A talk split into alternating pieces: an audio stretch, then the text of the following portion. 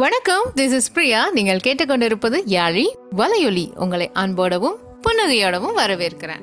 இன்னைக்கு எபிசோட்ல மாத்தி யோசி செக்மெண்ட் பார்க்க போறோம். எதை பத்தி மாத்தி யோசிக்க போறோம்னா சில தினங்களுக்கு முன்னாடி நம்ம ரொம்பவே சந்தோஷமா கொண்டாடின தீபாவளியை பத்தி தான். ஆக்சுவலா இந்த எபிசோட தீபாவளிக்கு முன்னாடியே போடலான்னு தான் பிளான் பண்ணியிருந்தேன். ஆனா கொஞ்சம் டிலே ஆயிடுச்சு. சரி இருந்தாலும் சொல்ல வர கருத்தை கண்டிப்பா சொல்லிடணும் இல்லையா? அதுக்காக தான் இந்த எபிசோட போடுறேன். ஃபர்ஸ்ட் தீபாவளினா என்னன்னா தீபம் கூட்டல் அவலி.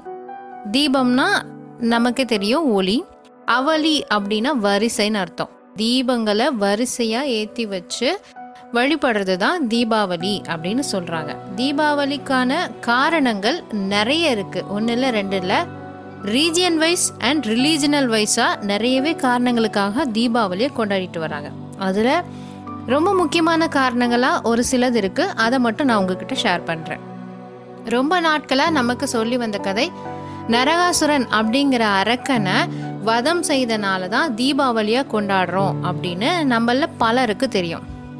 நார்த் இந்தியாவில் ஸ்ரீராமன் அவர்கள் தன்னுடைய வனவாசத்தை முடிச்சிட்டு ராமன் சீதை அப்புறம் அவருடைய தம்பி லக்ஷ்மணன் மூணு பேரும் அயோத்தியை நோக்கி வரும்போது அன்னைக்கு அமாவாசையாக இருந்திருக்கு. அங்கே இருந்த மக்கள் எல்லாம் அவங்க வீட்டுக்கு முன்னாடி தீபத்தை ஏற்றி வச்சு தன்னோட அரசனுடைய வருகையை ரொம்ப கோலாகலமாக கொண்டாடி இருக்காங்க. இதுதான் தீபாவளிக்கான காரணம் அப்படின்னு வால்மீகி அவர்கள் ராமாயணத்தில் எழுதினதா சொல்கிறாங்க இன்னும் சிலர் ராமன் ராவணனை வதம் செய்தனால தான் தீபாவளியாக கொண்டாடுறோம் அப்படின்னு சொல்கிறாங்க இன்னும் வேற ஒரு காரணம் என்ன அப்படின்னா சிவபெருமான் கேதா கௌரி அப்படிங்கிற இருபத்தி ஒரு நாள் விரதத்தை முடிச்சிட்டு தன்னுடைய மனைவியான பார்வதிய தன் உடலில் ஒரு பாதியா ஏத்துக்கிறனால தான் தீபாவளியை கொண்டாடுறதாங்க. அதாவது அவர் அர்த்தநாரீஸ்வரரா காட்சியளித்தனால தான் தீபாவளியா கொண்டாடுறோம் அப்படின்னு கந்த புராணத்துல எழுதப்பட்டிருக்கு.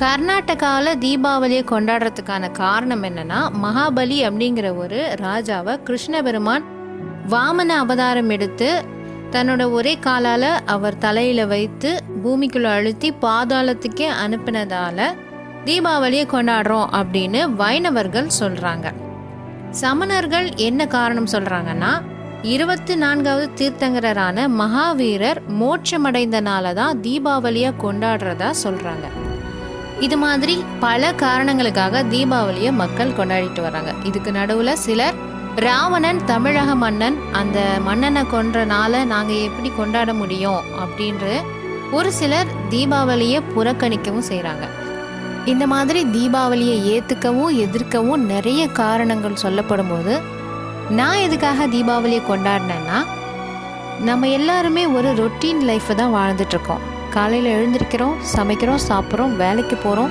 திரும்ப வீட்டுக்கு வரோம் சாப்பிட்றோம் தூங்குறோம். இந்த மாதிரி ஒரு எண்ட்லெஸ் ரேஸில் ஓடிட்டே இருக்கும்போது ஒரு நிமிஷம் நின்று டீப் ப்ரீத் எடுத்துட்டு திரும்பவும் ஓடுற மாதிரியான ஒரு மனசை ரெஃப்ரெஷ் பண்ணுற ஒரு மொமெண்ட்டாக தான் இந்த தீபாவளியை மட்டுமல்ல எல்லா ஃபெஸ்டிவல்ஸையுமே பார்க்குறேன்.